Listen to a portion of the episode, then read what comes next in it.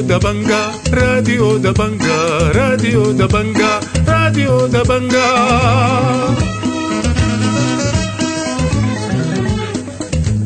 أهلا ومرحبا بكم مستمعي راديو دبنجا الاعزاء في برنامجنا ليوم السبت 6 من شهر 5 سنة 2023 يشتمل برنامجنا على نشرة الأخبار وبرامج أخرى متنوعة ولكن في البداية بنقدم لكم نشرة الأخبار ودي عناوينها.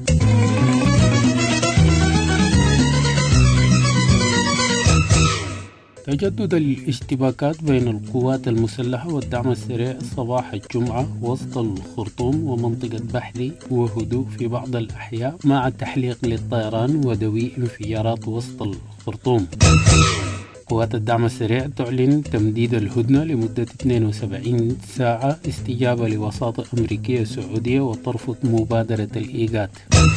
والي غرب دارفور يتهم قوات الدعم السريع بالتعاون مع ميليشيات بمهاجمة مدينة الجنين الأسبوع الماضي. اليونيسيف مقتل 190 طفلا وإصابة 1700 آخرين في السودان منذ اندلاع النزاع قبل حوالي ثلاثة أسابيع. والآن إلى تفاصيل النشرة من الراديو دبنجا يقراها لكم الصادق مصطفى زكريا.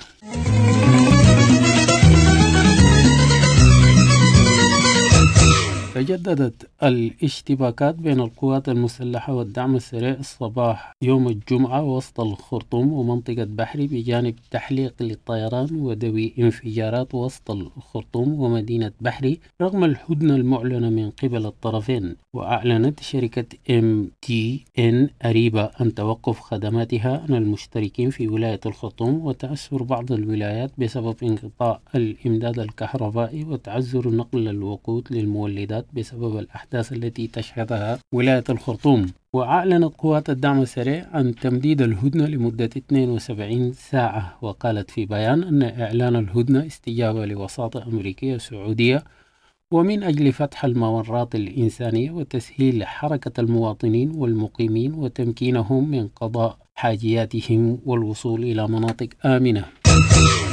أعلنت القوات المسلحة عن إحباط هجوم لقوات الدعم السريع على مدينة الأبيض بشمال كردفان وقالت في بيان أنها فرضت سيطرة كاملة على المدينة. وأوضح البيان أن قوة من الجيش اشتبكت مع الدعم السريع وكبدتهم خسائر كبيرة في الأرواح مع تدمير ثلاثة مركبات. وأضاف البيان أن الدعم السريع شن هجوما على معسكر التدريب في جبل كردفان أسفر عن مقتل 15 عسكريا بينهم اثنين من الضباط. كما لاحقت مجموعات من الهجان التابعة للجيش عناصر الدعم السريع في عدد من شوارع وأزقة المدينة. اتهم والي ولاية غرب دارفور خميس بكر قوات الدعم السريع بالتعاون مع عدد كبير من الميليشيات المتواجدة بالمنطقة بالهجوم على قوات من الجيش بمقر القوات المشتركة السودانية كانت قادمة من رئاسة الفرقة 15 مشاه. بمدينة الجنين الأسبوع الماضي وقال الوالي في خطاب أمس أن هذه القوات هاجمت بعض مراكز إيواء النازحين بحي الجبل. وأضاف الوالي في هذا الخصوص يوم 23 في الشهر الماضي حوالي الساعة 7 صباحا تحركت قوات الشعب المسلحة من رئاسة الفرقة إلى مقر قوات المشتركة السودانية التشادية. أثناء وصولهم في تلك المنطقة تم هجوم من قبل قوات الدعم السريع. وبالتعاون مع كم هائل من الميليشيات الموجودة في المنطقة لمقر بتاع قوات المشتركة. كشف والي ولاية غرب دارفور أن الهجوم الذي استمر لمدة أربعة أيام تم بطريقة ممنهجة على مراكز الإيواء التي تضم النازحين الذين تعرضوا لهجوم من قبل قوات الدعم السريع وسكنوا في هذه المراكز. وقال الوالي أن محاولة قوات أطراف السلام التي حاولت الدفاع عن هذه المراكز فشلت بسبب كبر القوى المهاجمة التي تم تجميعها من مناطق بعيدة وبعملية مرسومة وفق مخطط سياسي ذو بعد استراتيجي. وأضاف في هذا الخصوص تم حرك أكثر من عشرة مركز إيواء كبيرة. حصل مواجهة كبيرة جدا مع الأطراف العملية السلمية. دفاعا هؤلاء الناس هذه العملية كانت مرسوم مخطط سياسي فيه بعد استراتيجي. كل المحاولات كانت استلام أمانة الحكومة والبيت الوالي. لما ما استطاعوا في هذا المكان لجأوا إلى مؤسسات تحت الدولة.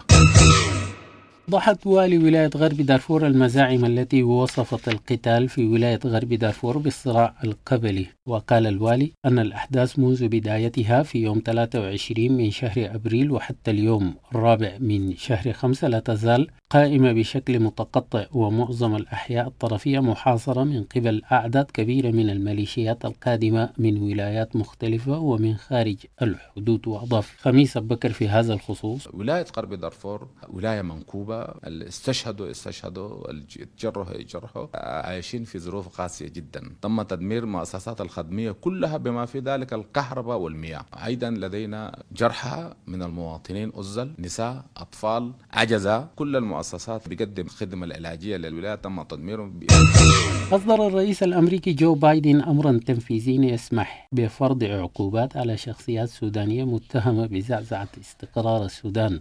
وقال الرئيس جو بايدن في رسالة للكونغرس الأمريكي أن الوضع في السودان يشكل تهديدا استثنائيا للأمن القومي والسياسة الخارجية الأمريكية. من جانبه قال القيادي بقوى الحرية والتغيير عروة الصادق أن قرار الرئيس الأمريكي يمكن أن يحفز معيقي الانتقال الديمقراطي لإنهاء حالة الحرب الدائرة الآن. وأضاف عروة الصادق لراديو دبنجة في هذا الخصوص الإدارة الأمريكية شرعت منذ فترة طويلة عبر الكونغرس آه، قرارات آه، أو مشروع قانون لدعم الاستقرار الانتقال الديمقراطي في السودان.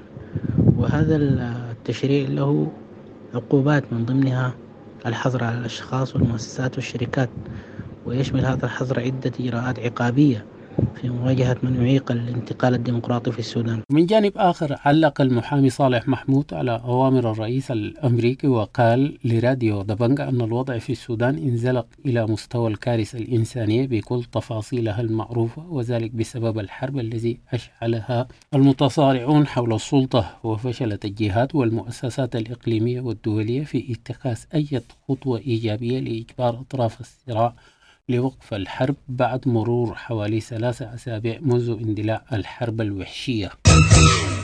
قال الدكتور جبريل إبراهيم وزير المالية والتخطيط الاقتصادي أنه لا يزال يسعى مع الأطراف لإيقاف الحرب وأن الجميع متفق على أن يكون هناك جيش قومي واحد وأن اتفاق سلام جوبا نص على ضرورة جيش واحد بالسودان وأضاف أن الحرب خلفت أوضاع إنسانية صعبة جدا داعيا الأطراف لإيقاف الحرب التي نجم عنها الدمار في الأنفس والممتلكات والاقتصاد. وقال الوزير أن الأمر يحتاج لوقت طويل للإصلاح. وأضاف الدكتور جبريل إبراهيم في هذا الخصوص لكن يبدو أن طبعا في أجندات أخرى نحن فاهمينها هي أدت إلى الحرب.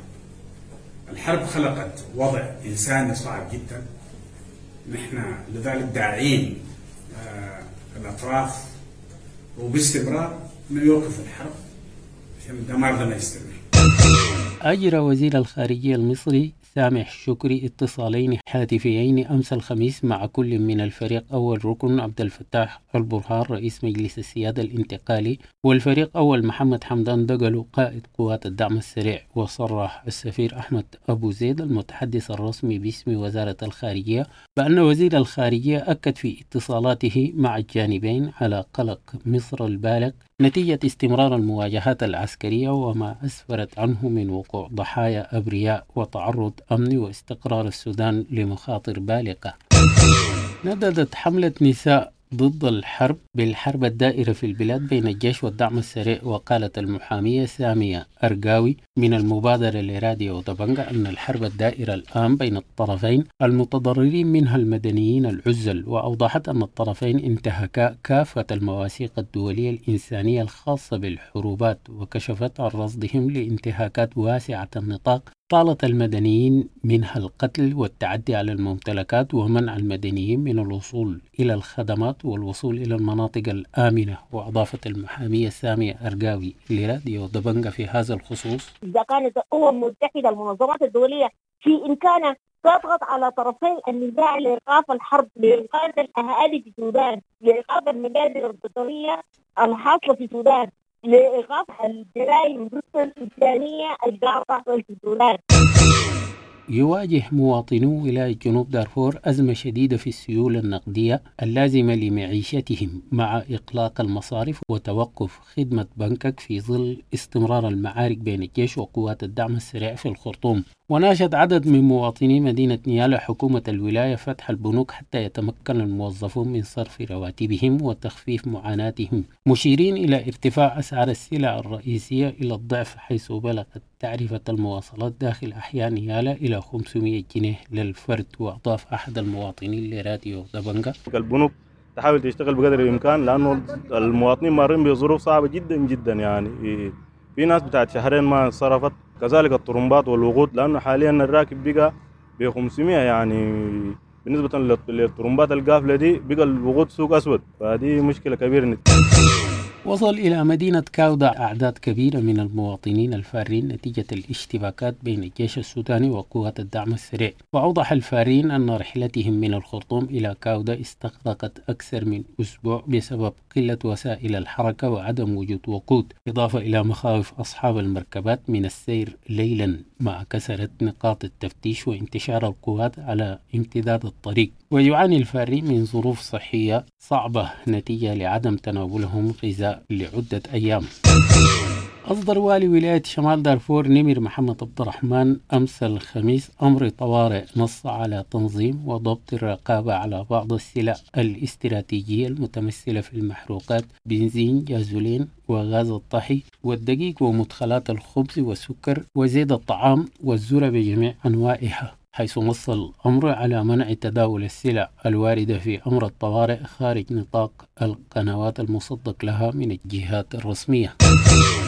أصدر والي ولاية وسط دارفور المكلف الأستاذ سعد آدم بابيكر قرارا قضى بتشكيل لجنة لمتابعة الخدمات بالولاية لسنة 2023 برئاسة جلال محمد إبراهيم وعضوية 14 آخرين. وتم تكليف اللجنة بمتابعة انسياب خدمات المياه والكهرباء ومراجعة موقف الدقيق بالمخازن ومعالجته مع متابعة عمل الأفران العاملة ومراجعة انتشار قوات الشرطة لتأمين الأسواق والمؤسسات الحكومية. قالت منظمة اليونيسيف أن الوضع في السودان يتجه نحو الكارثة ويقع الأطفال بشكل متزايد في مرمى النيران. وكشفت المديرة التنفيذية لليونيسيف كاثرين راسل في بيان أن المنظمة تلقت تقارير عن مقتل 190 طفلا وإصابة 1700 آخرين في السودان منذ اندلاع النزاع قبل حوالي ثلاثة أسابيع. وقالت في حين أننا لم نستطع أن نتحقق من التقديرات بسبب شدة العنف يجب أن يتوقف العنف من أجل أطفال السودان ودعت اليونيسيف إلى وقف العنف. أعلنت اللجنة التمهيدية لنقابة الأطباء عن وفاة عشرة أشخاص من بينهم سبعة أطفال وإصابة أكثر من عشرين خلال اشتباكات بين القوات المسلحة والدعم السريع يوم الخميس بمدينة الأبيض وقالت اللجنة في بيان أن مستشفى الأبيض يعاني من انقطاع الكهرباء وقرب نفاذ وقود المولدات الكهربائية مع تكدس المصابين ونقص أكياس الدم. توجه منسق الأمم المتحدة للشؤون الإنسانية بأفريقيا الوسطى محمد أبويا مع رؤساء وكالات الأمم المتحدة ومسؤولين حكوميين إلى أم دافوك على الحدود السودانية. وتقوم الأمم المتحدة بتوسيع نطاق الاستجابة الإنسانية هناك للوفاء باحتياجات نحو 9700 شخص وصلوا من السودان. ونقلت خدمات الأمم المتحدة الجوية الإنسانية 4.6 مليون طن من الشحنات الطارئة من العاصمة بانجي إلى براو بالقرب من أم دافوك.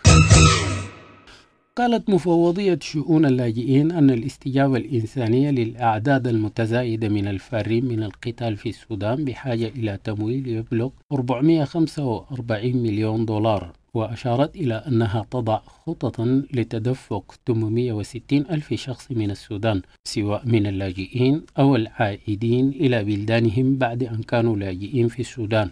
وقالت المفوضية أن توقعاتها الأولية للتخطيط المالي والتشغيل وضعت لتلبية احتياجات 860 ألف شخص من بينهم 580 ألف سوداني و235 ألف لاجئ كانوا يقيمون في السودان.